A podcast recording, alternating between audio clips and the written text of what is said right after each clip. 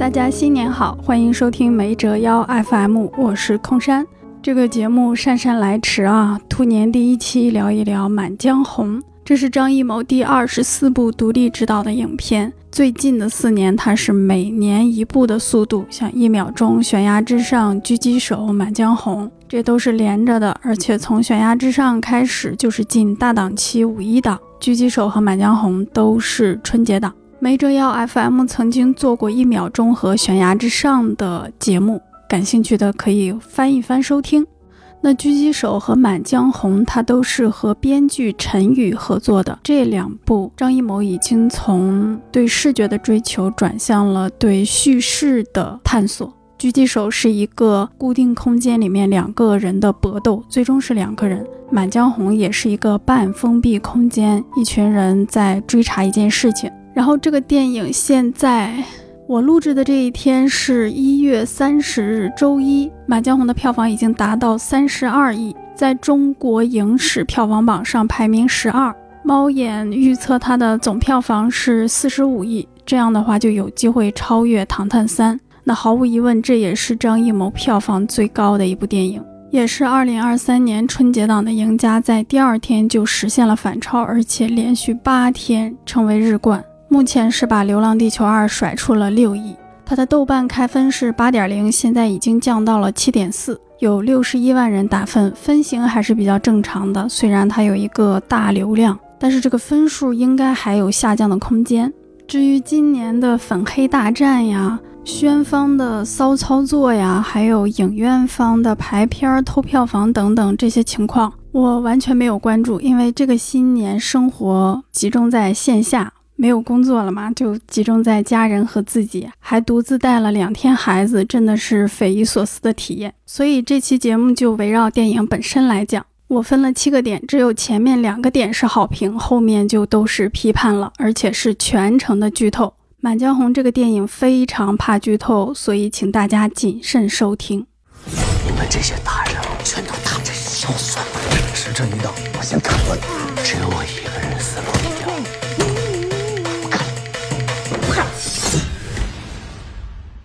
首先来说说它这个广泛被称颂的结尾，也就是它升华出来的一种主题价值——全军覆送满江红。在影厅里看到这一段的时候，真的非常惊讶，非常震惊啊！一个极具浪漫主义色彩的情节，非常宝贵的一个表达。一群人慷慨赴死，只是为了传下一首词。而且张艺谋选的这个空间是一个跟大红灯笼高高挂里面的那个宅院似的深宅大院，墙特别的高，走廊那个过道非常的狭窄，而且这是黎明到来前的故事，光线也比较昏暗，你能感觉到压抑逼仄。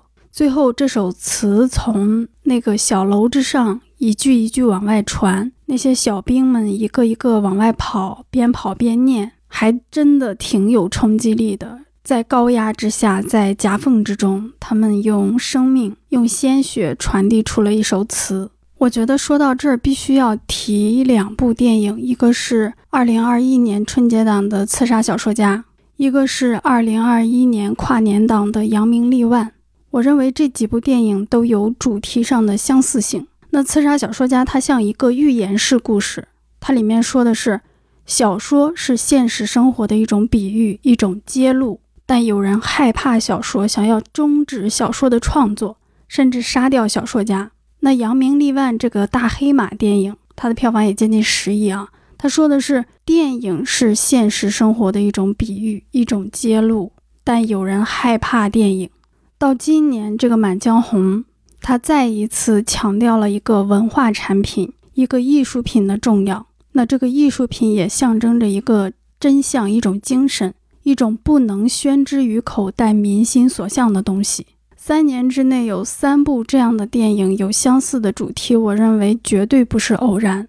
而且它塑造了一种共性，就是有一群人，他们好脆弱呀，他们害怕小说，害怕电影，害怕一首词，他们想把这些东西藏起来，破坏掉，他们想把写小说、拍电影、写词的人给毁掉。同时，在这些电影里，我们也能看到艺术作品的力量。像《刺杀小说家》里雷佳音饰演的那个关宁，他有一个重要的台词是：“小说能改变现实吗？好像能啊。”小说里面，空文和红甲战士打败了赤发鬼，现实中追杀他们的总裁也被打倒了。那在《满江红》里，这个艺术作品的力量被彰显得更加宏大。秦桧的替身，一个已经跟秦桧没有区别的替身，他在压抑、扭曲、黑暗中日夜回想起《满江红》，最后那么壮怀激烈的在小楼上吟诵这首词，他终于做回了他自己。他彰显了艺术品对人的一种觉醒功能，唤醒灵魂的功能，并实现了一个完美的策反，让堡垒从内部瓦解。这个替身被策反，我认为是里面相当成功的一个设计，它使《满江红》这首词的力量得到了一个更强有力的认证。然后这三部电影也呈现了保留记忆、保留真相要付出多么大的代价，这些东西是我们必须要去争取的。它不是非常顺利的就能出现的，记忆容易被篡改，那火苗容易被踩灭，真相也容易被淹没，所以有时候你甚至需要付出生命的代价去捍卫这些东西。但我个人也有一个诡异的现象，就是全军覆宋这段我是很震撼的，但是我整个人也是抵抗的，在压抑情感。可能是主旋律看的太多了，对宏大叙事有一种天然的警惕和厌倦。一到上价值的时候，我就会条件反射般的抵抗，就那么一两分钟，边抵抗还边想我为什么要这样。另外，我还记得历史教科书删掉了岳飞是民族英雄的描述，因为五十六个民族是一家嘛。《满江红》这首词里面说：“壮志饥餐胡虏肉，小谈可饮匈奴血。”后来好像也不太提倡。我还看到一个段子，说有观众看到这段特别义愤填膺，想弄死金人，然后发现自己就是金人，那金人也就是今天的满族人。所以在影院里看到全军覆宋的时候，我还挺惊讶的。就岳飞能拍了，《满江红》也能拍了，而且还拍得这么激烈极致，所以算是在精神分裂的状态中看完了这一段，但确实大受震撼，尤其是雷佳音的表演。开始吧。这局够惨烈。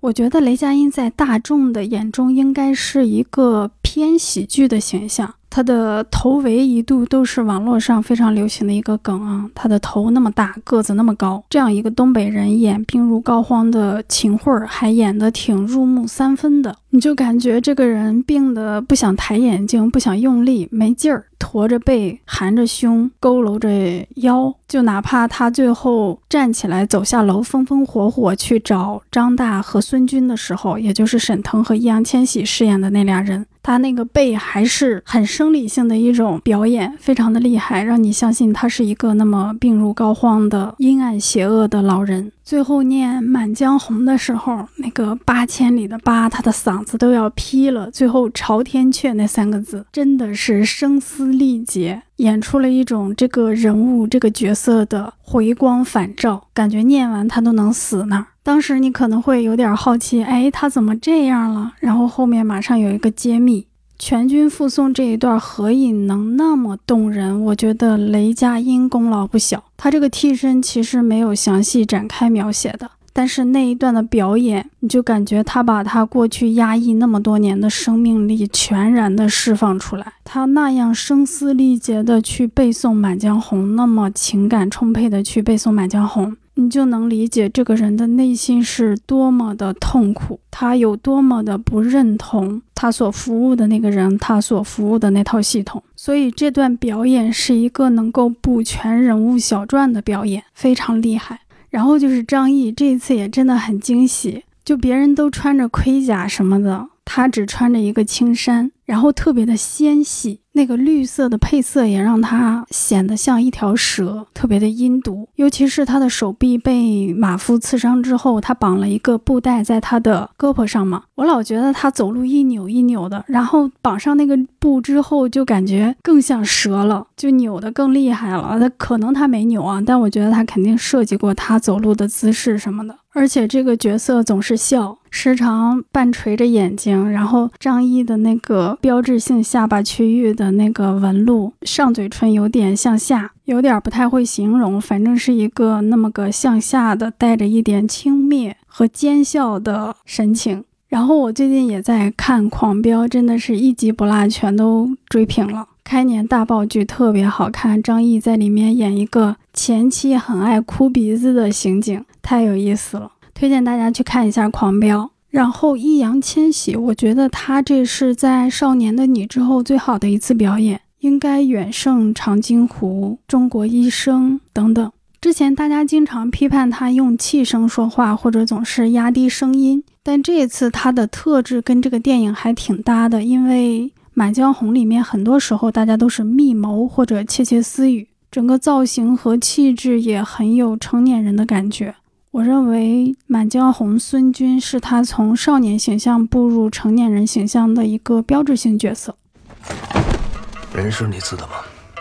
不是我饶你！别浪费自己时辰，认不认得？孙统领，别乱来！一个时辰案子破不了，他负全责。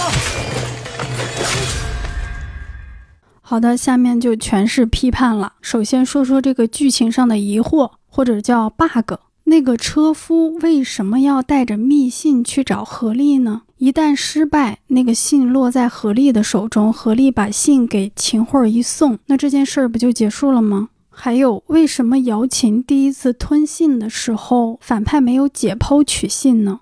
我当时看到姚琴吞信，心里就一惊，我想完了，姚琴得被开膛破肚了。哎，结果不但没有，他要自杀，另外几个人还特别害怕。这是《满江红》剧作上的一个重大缺陷，就是他把简单情节复杂化。比如前面说的那个马夫的密信，如果被何丽送给了秦桧，那这个电影就没法演了。如果姚琴第一次吞信，大家就把姚琴的胃打开，把信取出来，那这个电影可能也没法演了。编剧必须把这个简单情节复杂化，才能让剧情推进下去。但是。起码姚琴这个事儿特别好解决，比如你们几个是在一个有炭火或者有烛火的场景里谈这个事儿，那姚琴看完信一下就把信给扔到火里，信被烧干净了，而只有姚琴看过信，那他才可以活，别人才怕他死。他吞下信，那起码在这个未消化之前吧，信和姚琴是同时存在的，姚琴不可控，信是死的可控。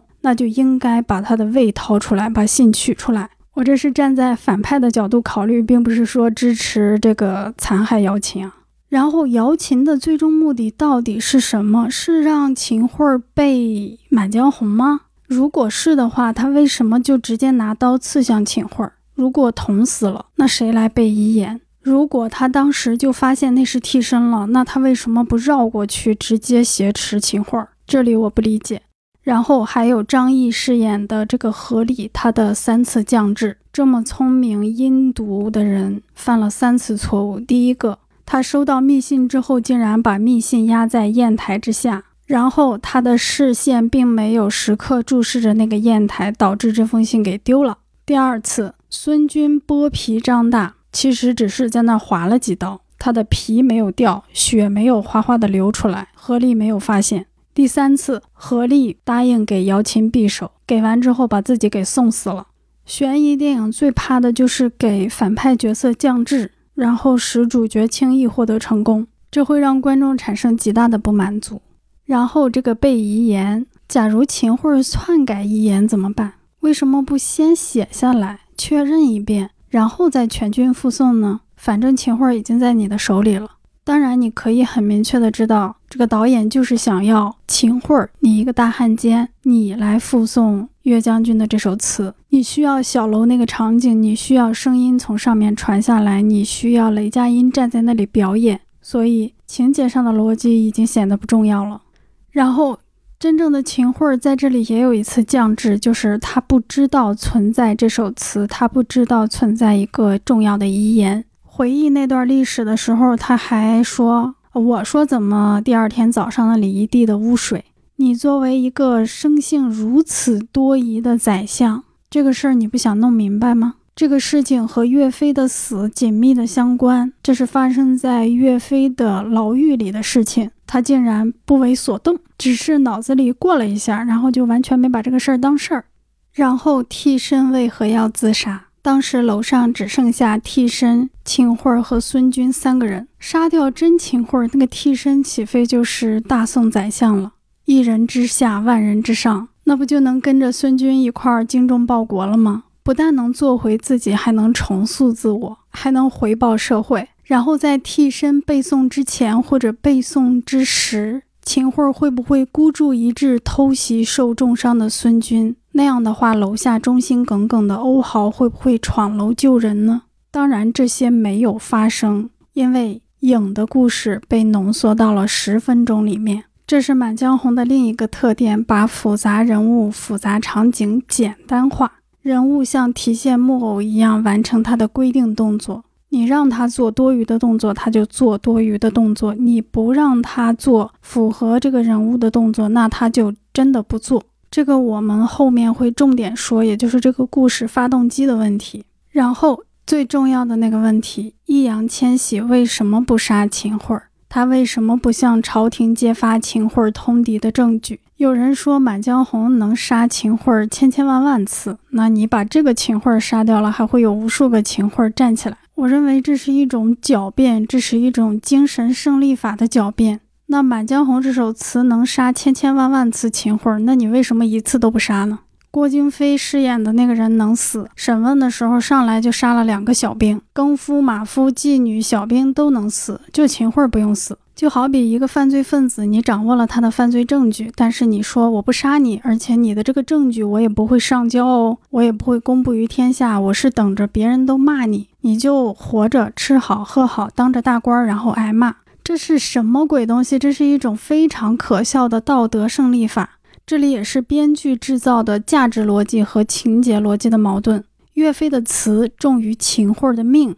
价值层面当然可以这样说，但是情节上拿到词也可以杀秦桧。如果历史史实不让你杀他，没在这个时间点死，那么编剧和导演不应该制造主角能杀秦桧的机会，不应该制造主角和秦桧单独相处的场景，且主角处于主场地位。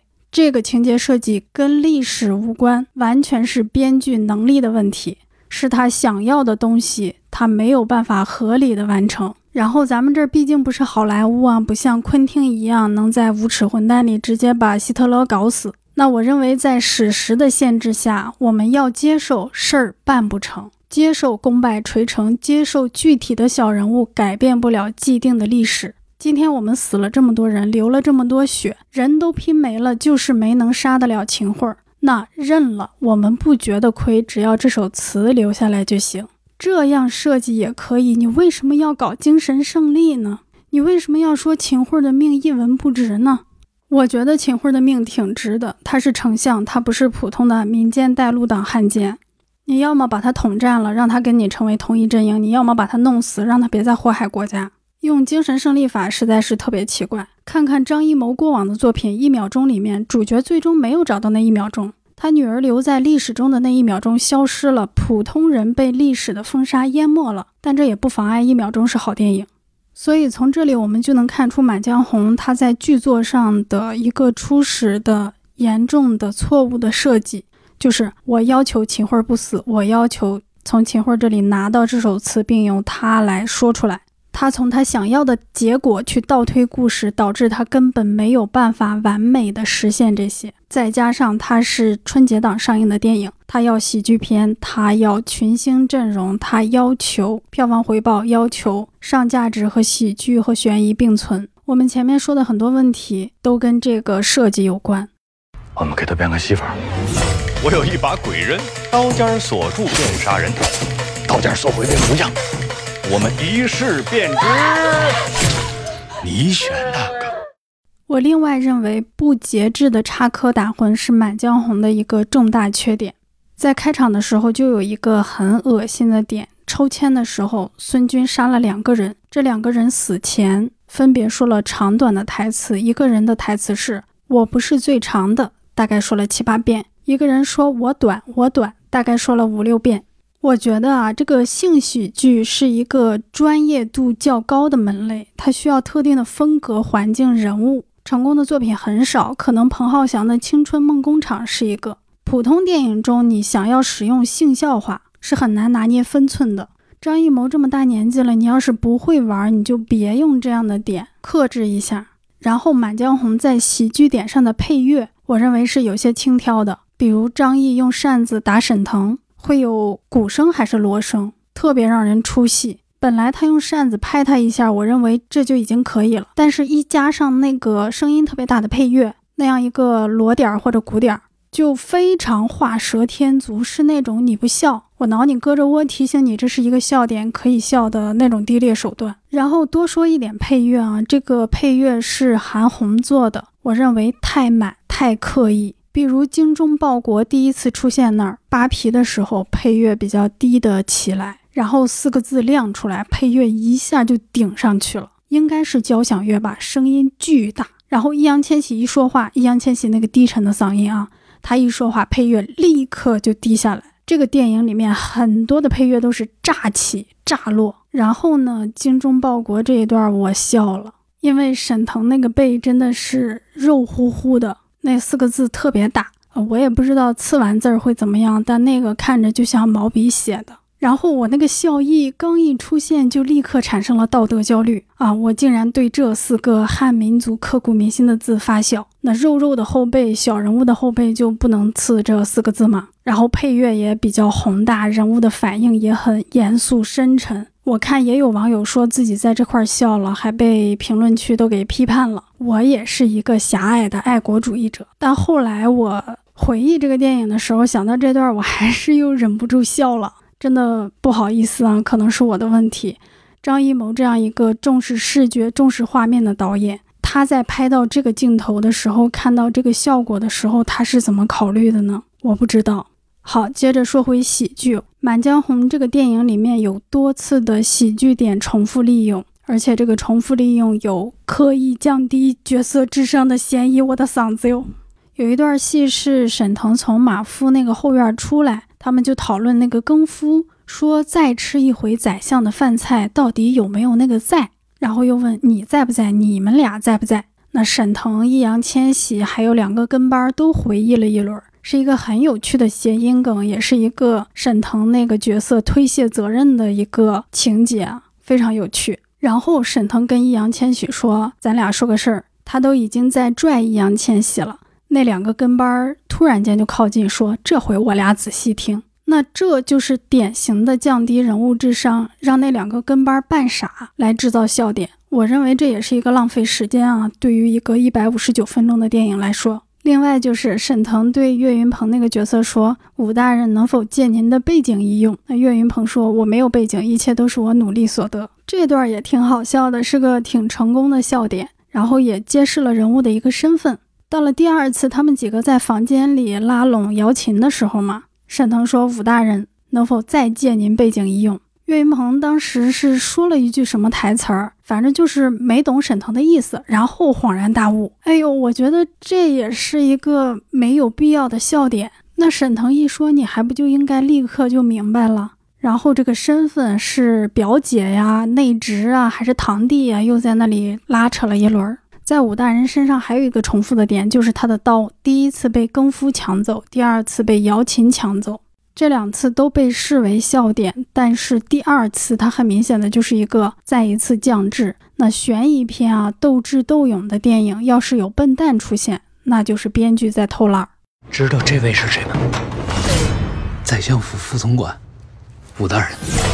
我可以在这个府里为所欲为，所有人都得配合。好的，说一下对《满江红》这个电影的整体判断，我的评价就是只有情节没有人物。我认为这个判断也能够让大家看出他这个创作模式的缺陷。那么，什么叫人物呢？想请大家回忆一下张艺谋的过往作品，比如讲权力斗争的《满城尽带黄金甲》，我到现在都记得巩俐那张脸，她被逼迫着喝药，在一个走廊上突然就被拦住了。他那样拿起那个碗喝药，然后漱口，压抑着怒气扔那个擦嘴的帕子。呃，不能叫扔啊，就是那个手是那样往下，那么手往下一拍，那个帕子被打到那个盘子上。还有他因为喝药不停的出汗，他的脸发抖，他站不住，到最后他。儿子造反失败，他整个人特别狼狈，好像头饰都掉了，头发散乱着，嘴唇上残留着那个金色的唇粉。他自己绣的那个菊花的围巾吧，应该是在他的脖子上。当他看到他浑身浴血的儿子的时候，他那个痛苦的，他心痛流泪，但是又很克制，又在颤抖。我没有重新去看《满城尽带黄金甲》，但是。这个人物的特写、人物的情绪，甚至演员的妆发、表演细节，都感觉历历在目。可能说巩俐有点欺负人啊。这个片儿里还有刘烨饰演的一个怯懦的太子，他跟宫女偷情时的快活，整个人的生动感；见到母亲、父亲时的畏缩，受伤之后在伤痛还有恐惧中的那种面色苍白，整个人那个脖子、肩膀的那种缩着的感觉。他们的这种外在不是一个空架子，而是有极强的情感在里面支撑着。还有之前的一秒钟，范伟饰演的那个电影放映员，他手里捏着点权力，他掌控着人民群众的娱乐生活，所以有一点高高在上的感觉。拿着个茶缸子走到这儿，走到那儿，看到自己儿子弄坏了胶片，他心里害怕。然后呢，他又半吓唬半骗群众：“咱们一块儿清洗胶片，要不然谁也看不了电影。”是吧？这个人非常的立体，呈现的很细腻。这些电影有情节吗？当然有。有事儿吗？有事儿。但它更重要的是在拍人，人物的个性、人物的情感、人物的动机，推动故事的发展。故事的魅力是由人物生发出来的。换一个人，换一个性格，这个事儿就不会这么发生。但是《满江红》不是在拍人，它是在拍连续不断的情节。人都是道具和符号，它缺乏类似的人物时刻。在这个电影里面，镜头几乎没有时间凝视一个人的内心，他也没有办法去做到这一点。看编剧的采访，我们知道是先有了一个大院子，然后要为这个院子写故事，而这个故事的结果是确定的。编剧想要一个结果，为了推导出这个结果，他往前倒推，安排人物执行各种任务。在这种情况下，人物就变成了模糊的符号棋子。比如角色的动机，为什么他们认为刺杀秦桧不重要？为什么他们觉得留下一首词那么重要？小兵、马夫、歌妓、更夫，他们是怎么产生这个想法的？他们内部有矛盾吗？都是这么想的吗？这些都没有时间挖掘，就是硬设定。我觉得创作者不要扯大旗啊，说关注什么大时代下的小人物。不管大人物小人物，你得先把他当个人物。黄金甲里王后为什么要造反？一秒钟里张译为什么要几番跋涉去电影里面看那一秒钟，找那一秒钟？人物动机太充分了，他们的个人遭遇、他们的情感、他们做出的行为、他们的性格底色，是我们完全可以理解的。但是《满江红》它要求悬疑和反转，还要求喜剧，到最后才揭示主角的目的。前期他们大部分人都处于表演的状态。那更夫，我要表演我陷害郭京飞，我表演被这个孙军射死。张大表演自己是个普通的大头兵，姚琴表演自己是个啥也不知道的歌妓。而且他们不怕死，他们几乎没有什么挣扎，死都是安排好的或者完全能接受的。该谁死了谁就死，我觉得这个还挺让人毛骨悚然的。大家应该看过张艺谋的《英雄》，那些武学达到巅峰的、参透了很多事情的剑客，他们刺杀秦王都没有做到这样。大家是以最低的伤亡蒙骗秦王和秦国的士兵。甄子丹饰演的长空是假死，无名去找飞雪残剑的时候，人家长空伤都养好了。那飞雪在秦军大阵中当众受无名一剑，那也是演戏。无名没有伤到飞雪的要害，但是《满江红》的主角他们就是以最高牺牲、最高死亡数量来办这个事儿，这需要死个人是吧？我来。更夫自己撞死在孙军的剑上，只是为了让孙军有嫌疑。我想这么大一个局啊，你想让孙军有点嫌疑，你就得付出一条人命的代价。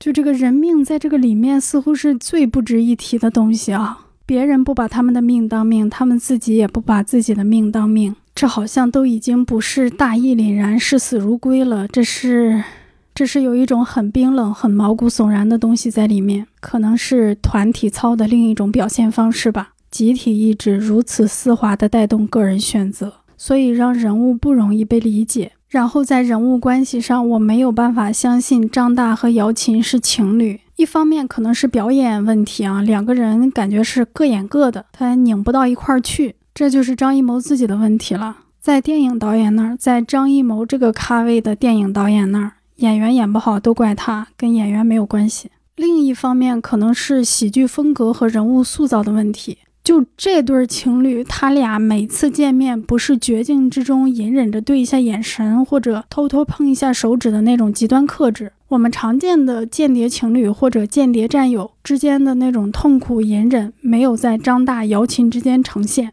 这俩人是插科打诨、打情骂俏的。其中可能还夹杂了一些性笑话、荤段子，那就更破坏人物关系的可信度了。说到这儿，也要谈谈喜剧点对人物塑造的影响。张大看到吊死的尸体那儿，我记不清了有没有细致安排张大的情绪点，好像没有。反正之后是喜剧点，岳云鹏晕倒了，那张译让沈腾去扶，结果他去抱着那个尸体，这是一个笑点。然后说叫醒武大人，这个沈腾抽了好多嘴巴子，这又是一个笑点。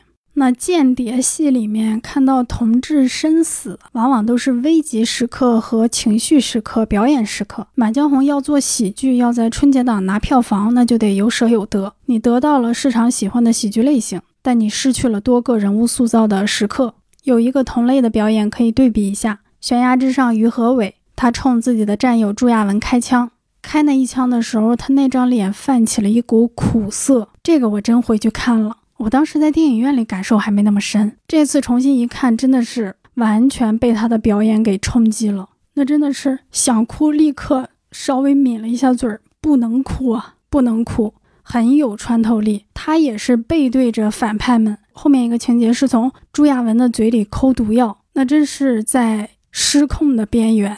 你看着自己的战友死在面前，然后你需要演戏。捏住他的下巴，你的手伸进他的嘴里抠那个其实早已经咽下去的毒药，甚至有可能他没咽下去，你还往里面给他推了一推啊，不太确定。总之，这是一个被广泛表扬的表演时刻，这里给了他充分的表演时间，给了他非常近距离的特写镜头、中景镜头，这是他一个非常饱满的内心时刻。那到了《满江红》里，其实没有内心时间，他经常是用外放的生理式、物理式的方式来顶情绪，比如沈腾杀马夫，抱着那个人的尸体，瞪着眼睛，连捅很多刀，然后就是大哭，说这活儿没法干了。哭的时候还安排了点笑点。那这两相对比，《满江红》真的是没有给演员什么空间，没有给角色内心空间。那什么叫生理式、物理式呢？还有一段就是让很多人感动的瑶琴杀，那是演员声嘶力竭，配乐顶到头，刺死的动作安排了几个来回给顶上去的，那是生理式的、物理式的。那这种往上顶情绪和那种内心时刻，在观众这儿的反应也是有区别的。因为你看到一个演员的面部表情，你看到他的痛苦，跟你看到一个全景，然后在这个全景里面，他们有一些动作，然后有配乐起来，这两者的细腻是不同的，这两者泛起的苦涩是不同的。然后就是人物的割裂，人物的这个前后有点打架，重点体现在易烊千玺的身上。那这个易烊千玺饰演的孙军，他在开场审讯的时候就杀了俩人。开场啊，所以我不可能对这个角色有好感。不记得是跟郭京飞对峙还是哪儿啊？他抹完一个小兵的脖子，那个小兵没有立刻倒地，他很不耐烦地推了一下那个小兵的脑袋，对方的尸体就倒了。这个孙军他是个什么东西啊？他视人命如草芥，杀人如麻，不可能因为喜剧片的类型有几个笑点。我就对这个抹别人脖子、抽女人嘴巴的人视而不见。次跟张大审姚琴的时候，孙军张嘴就说：“弟兄们伺候伺候。”那个语调就是要以性暴力的手段逼供。他是这样一个人，怎么后边就不愿意被叫走狗了？我看他当走狗当的挺得心应手的。放别的电影里面，孙军就是一个没有统战价值的反派，或者是一个利用完就能杀掉的邪恶反派。而在《满江红》里，虽然他心狠手辣、滥杀无辜，但他是我们这个计划里最重要的一步棋。为了争取他，我们有个同志二话没说就碰死了。我们还授予他“大宋少年将军”的赞美与荣誉。这完全是编剧的问题。如果你想让他有统战价值，那么前面你不应该塑造的那么决绝。最后张大拉拢他的时候，还把孙军的姐姐搬出来。那这个姐姐第一次在台词里面出现，她是个笑料，给你把屎把尿啊，你的屎你的尿我也把过。但你姐姐到底是谁？你们有什么羁绊？你怎么明里暗里反抗过当走狗的事儿？我们都不知道。编剧没说，导演没提，人物基本都是硬设定。说你是走狗，你就杀人如麻；说你是少年将军，你就舍身赴义。这是什么东西？这是编剧的提线木偶。我一向认为，故事会跟文学作品有区别，区别就在人物的刻画上，在人物内心的塑造上。其实这是一个非常简单的事儿。我们前面提到的刺杀小说家，他最后落在雷佳音含着眼泪唱歌，等待女儿小橘子回头；扬名立万落在男主角即将追上女孩前一刻却放弃了。一秒钟，他落在男主角以为刘浩存那个角色捡到了胶片，多年之后他回来找这个女孩，发现只是一张，哎，是白纸吗？还是什么？反正是一个包装的纸。他们再去那个沙漠，只有风沙，没有胶片，没有那一秒钟。这些故事，它服务于人，它最终也落在人的身上。《满江红》最后也有一个小女孩，桃丫头，她干嘛呢？她爹死了，她还不知道谁是自己的爹呢，可能她娘也死了。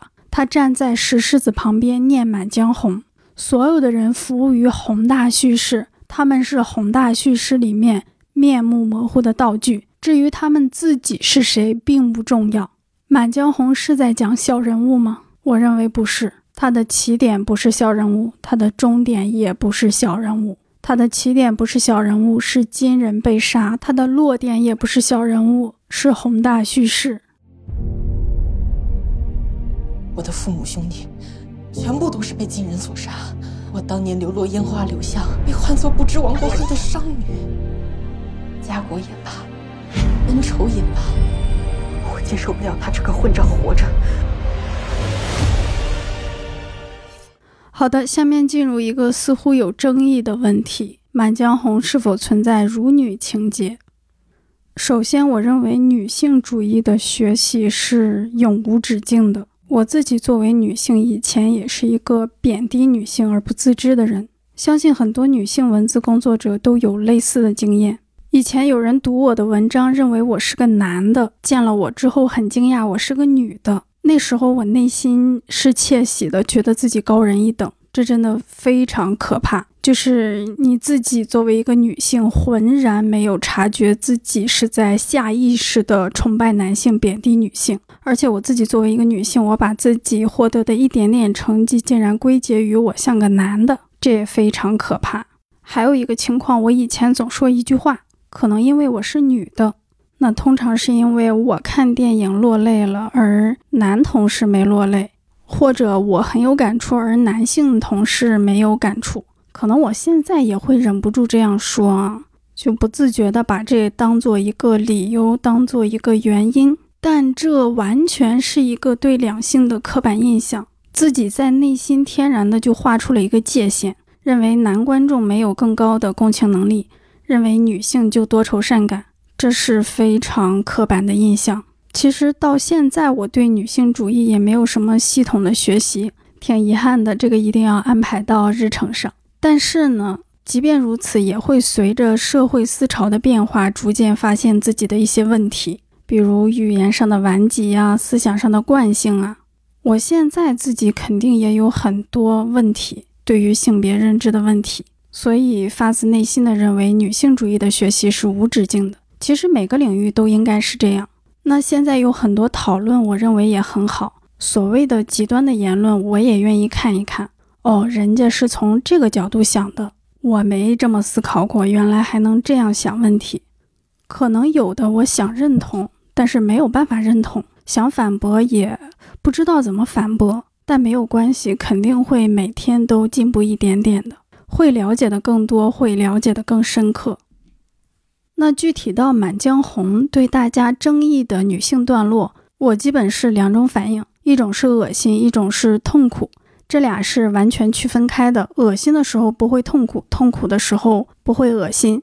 我觉得这个分别还挺重要的，一个是你皱着眉头你想吐，另外一个是你同情人物为人物难过，这还是截然不同的。那先说说恶心的，那姚琴一出场，我觉得那个场景就有点恶心。他是露着半个肩膀来了一段先礼后兵的戏，首先是谄媚，喊那个看守哥哥喝酒怎么怎么样，喝了酒就放了我。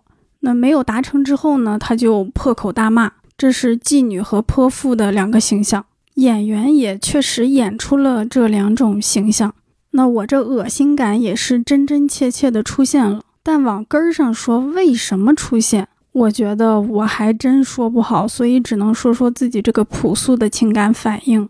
然后是张大对姚琴嘛，好像是问了两次性生活的事儿，一次是问你跟金人睡了几回，然后是问跟金人办那事儿有啥不一样啊？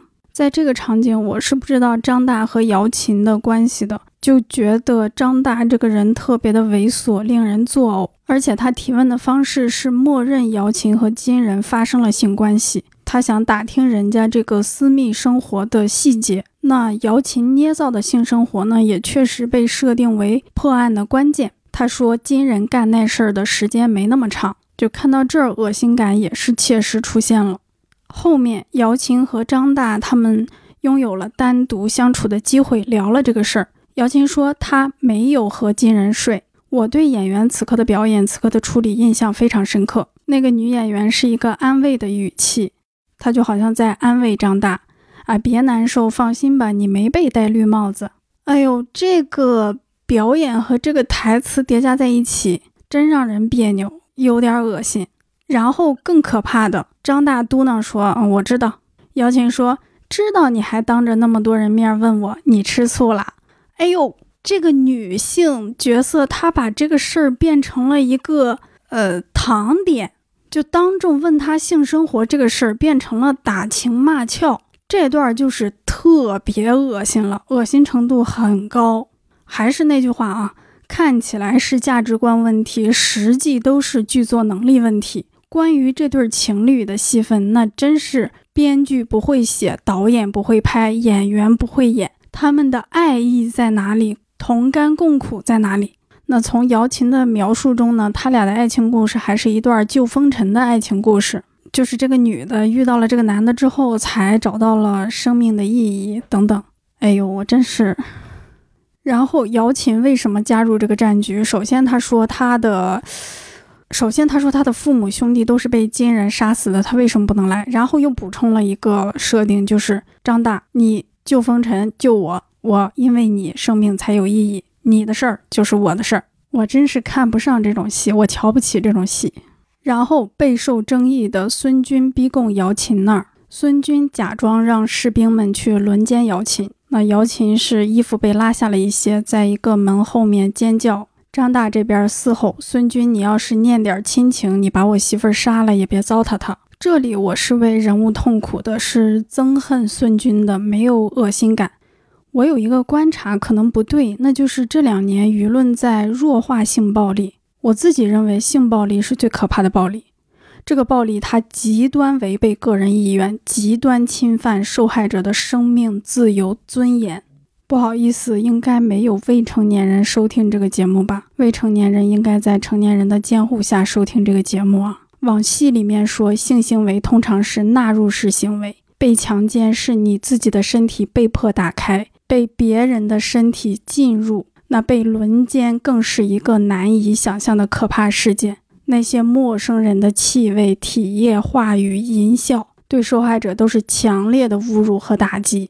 在现实中，我们当然站在受害者这一边，鼓励他们维权，走出阴影，鼓励他们忘记伤痛。但这不代表要弱化性暴力。我们都承认人有尊严，人有人格。轮奸这种性暴力可能是一种侮辱人格的虐杀。我们常说杀人不过头点地，虐杀和杀是有区别的。张大说：“你把我媳妇儿杀了，也别糟蹋她。”我认为这不是贞洁问题，而是受苦程度的问题。就说张大被轮奸吧，那张大他也会承受非常不可思议、难以想象的人格侮辱、尊严的践踏，对不对？那孙军很自然地选择用轮奸来逼供女性，它反映了长久的性别地位啊、思想惯性，这确实也是一个极刑。后面孙军说没有真的动摇琴，我觉得这句话好像也不指向贞洁，而是一种安慰，另一种安慰，安慰张大姚琴没有真的受那种苦。可能我的想法是片面的，可能过几年就不这么想了。但是当下是这样认为的，大家有不同的看法，也可以理性的交流沟通。红的蓝的，你到底选哪个呀？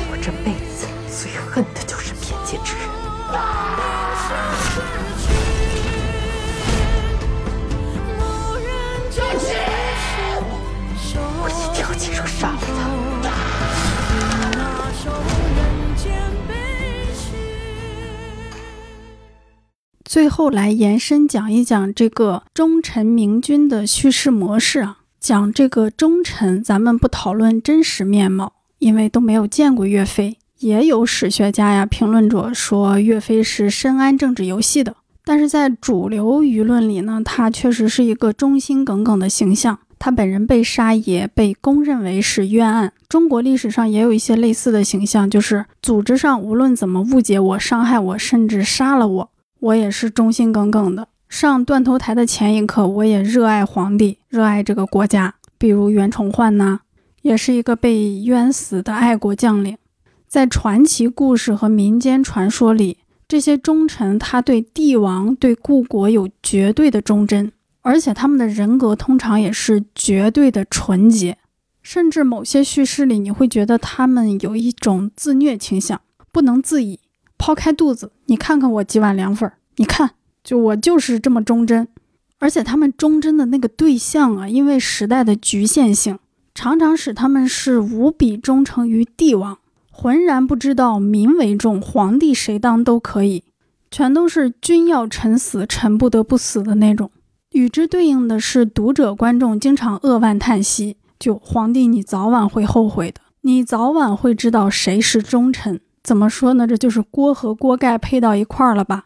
其实你这样看的话，会发现忠臣他也有自己的贞节牌坊，忠诚于这个帝王，忠诚于朝廷。要是从这个贞节牌坊、这个忠贞这方面去看，他就跟一些女性形象有点相近了。比如我小时候啊，经常有那种电视剧讲一个女人的史诗。这个女人她被婆婆欺压，被妯娌陷害，被丈夫误解，但仍然一心一意为了这个家庭付出，绝不离开，绝不反抗。最终凭借纯洁的人格，赢得了婆婆、妯娌、丈夫的尊重。我觉得，当男性处于臣子的地位，处于跪拜权力者的身份时，他们自然而然的就在他们的维度里靠近了一点女性的处境和女性的叙事。那另一方面呢，皇帝通常是没有错误的，他只是被蒙蔽了，顶多有点蠢。很多叙事都是把皇帝视为最大的青天大老爷，比如经常出现的情节是，在这边审讯呢。其实皇帝在隔壁听着呢，你怎么办这个案子都办不了。但是只要皇帝在隔壁听到了你们的对话，那么就可以了，因为皇帝会永远站在正义的一边。这些故事永远保护着帝王的纯洁、帝王的正义性。尤其是近几年，我觉得还出现了几部颂圣的剧，就是歌颂这个皇帝的剧，比如《清平乐》《山河月明》，尤其是《清平乐》啊，它的原著叫《孤城闭》。它讲的是一个公主和一个太监的爱情故事。哪怕那样一个有地位的女性，她在这种系统之中，在这种皇城之中，她是没有办法得到她的爱情的。她和那个太监一样，都是被戕害的。那改成电视剧，就成了一个歌颂大宋皇帝的剧。就你们体会不到皇帝的苦心，你们不知道他是多么的骁衣干食、爱民如子。甚至呢，还出现了对特务机构的美化，比如这个风起洛阳，皇帝的爪牙、皇帝的耳目都被当作正义主角塑造。他们都不是正规的政府机构，他们是特务。然后这个剧它赞美特务，赞美耳目、爪牙，赞美这些正常执法机构之外的势力，很离谱啊。然后到了梦华录，我记得好像朝廷之爪牙还成了一个爱称、昵称，赞美那个陈晓饰演的那个火焰罗。这种走势还挺令人惊讶的。可能变化比较大的是，去年的《天下长河》，它讲的是康熙帝期间治河的故事。尹昉饰演里面的一个主角，他有一个重要的台词，就是“黄河不是皇帝的，在黄河面前，皇帝和百姓都是一样的。但是皇帝不懂这个道理。”这个剧的导演叫张挺，他说：“二零二二年了，如果我们还在呼吁圣天子、呼吁清官、道德圣人，那也太可笑了。清官、明君、侠客、神仙，都是过去中国人在现实黑暗中挣扎呻吟时的幻想。”等到醒来，依然是奴隶。所以他在《天下长河》中对于这个康熙大帝进行了一种批判。这个皇帝到后期，他是一个高度自私的人。这个帝王集权必然的摧毁掉了这个人的人性，使他变成了一个孤家寡人，一个自私的人，一个把百姓看作数字的人。所以推荐大家去看一看《天下长河》，这个制作也挺大的。然后《满江红》这个电影呢，应该还是套用了忠臣奸臣的模板，对帝王的塑造也浅尝辄止。因为它是一个信息这么密集的叙事，它当然是很便捷的使用我们众所周知的那些人物形象，没有做什么颠覆之类的。当然了，相比春晚小品，那《满江红》能批判到宰相这个级别，已经是古代叙事的特权了。在民间，甚至在史学界，有很多人把赵构，也就是皇帝，视为杀害岳飞的元凶吗？我很好奇，如果将来历史定论了赵构就是杀岳飞的元凶，那么会让这个皇帝赵构的雕塑跪在岳飞的墓前吗？会有大爷大妈脱鞋子抽赵构的脸吗？好的，感谢大家收听到这里。今年我也去影院看了《熊出没之伴我熊心》这个电影，今年表现非常强劲，竟然冲进了春节档票房第三位。然后我看《熊出没》这个电影，影院的氛围真的像赶大集，它让我看到了很多家长是有带孩子看电影的绝对需求的。可能这一年他们能看的电影只有那么几部，因为我们这里也没有分级制度嘛。然后现场的小朋友真的看得非常的欢快，整个影厅非常的热闹。而且虽然很多小朋友在说话，在向他们的爸妈解释剧情、解释人物，但是全场好像没有人平摄，没有人拿出手机拍照，都在电影的叙事里，都在一个与众不同的观影环境里。我也采访了两位小朋友，如果感兴趣的话，大家也可以听一下他们的童言童语。请问你几岁啦？七岁。我今年没几岁。今年看的《熊出没》叫什么名字？伴我熊心。不知道。你去看《熊出没之伴我熊心》了吗？嗯。好看吗？好看。看的开心吗？开心，好激动。因为我们刚刚这个话筒有点问题没录上，所以现在这个小朋友有点不耐烦了。说说这个《熊出没》的 3D 效果吧。嗯，我觉得这 3D 效果的有点少，但很刺激。比如说呢，接苹果的时候，我们想伸手去接，去接到一个镜网，因为那是三 D 效果，只能看摸不到。哎呀，你总结的好好啊！你为什么要把三 D 眼镜摘下来？不要，我就要把三 D 眼镜摘下来呀。那个苹果出来的时候，你去伸手摸了吗？没有呀。今年看《熊出没》还花钱买了 3D 眼镜，以前买过吗？以前有可能是免费，有可能不是免费的。不是免费的，那是花钱买还是花钱租呢？有时候是买的，从来没有租过。那你给《熊出没之伴我熊心》打几分呀？九点七分。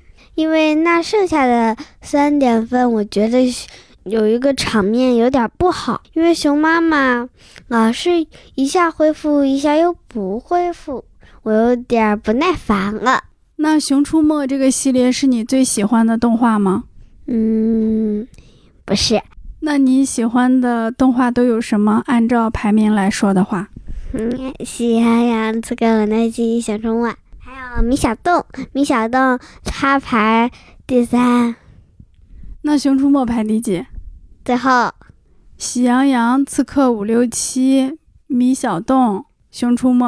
熊出没发电影的时候，它就会排行到第三。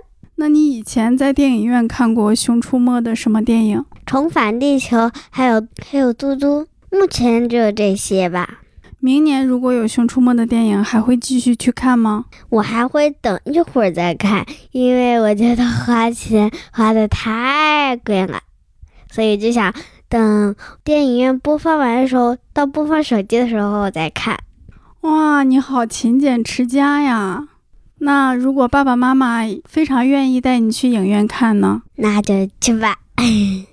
你知道今年你的一张《熊出没》的电影票是多少钱吗？不太知道。如果便宜一点，你会去看好几次吗？不会，因为看一次就有点腻了。你有没有想过自己什么时候会停止看《熊出没》这个系列，或者停止看动画片？我觉得我成年的时候就不会看了，因为我觉得我成年的时候就对这些动画片没没意思，都会看一些恐怖片啊。那你迄今为止看过什么恐怖片吗？有，都是我妈给我放的，但我不太知道那个名字，我只记得一个，也就是纸娃娃。听说那个超恐怖，因为现在太恐怖，妈妈，然后小宝和我又在，所以妈妈就给我们换个儿童的。那个是我见过最恐怖的一个动画片。那你看《刺客伍六七》的时候，其实里面也有一些血腥镜头，比如杀人啊之类的，你会害怕吗？不会，因为它是动漫的，它也是个儿童版的，所以我们小孩不会害怕。只有放一首，放一首些恐怖的歌呀，而且再加一些血腥的话，这就有点不像儿童版的。好的，谢谢你接受我的采访，谢谢。你知道这个播客叫什么名字吗？嗯，我不知道播客是谁。播客就是一种音频节目，声音节目哦。没遮腰 FM，谢谢你，谢谢。